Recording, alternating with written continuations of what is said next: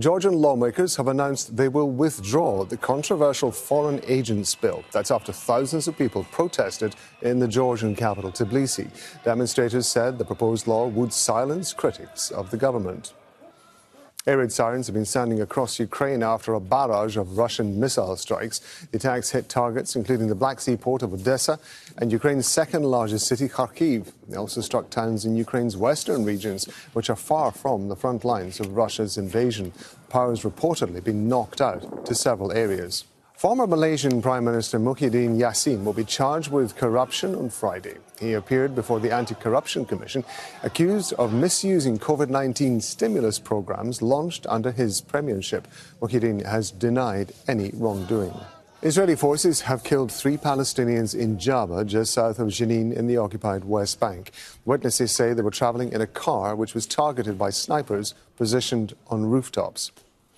And staying in the occupied territories, hundreds of people gathered on Wednesday to mourn and protest after six Palestinians were killed in a raid by Israeli forces. Israeli soldiers stormed the Jenin refugee camp on Tuesday. Pakistan's former Prime Minister Imran Khan has criticized a government decision to ban public gatherings, which forced him to call off an election rally. There were confrontations between his supporters and police in Lahore. One person was killed in the violence, and dozens of people have been arrested.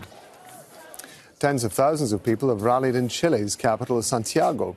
They were marking International Women's Day by demanding that the government includes abortion rights and gender equality in the new constitution. Tens of thousands of people have been protesting across Greece after the nation's worst train disaster.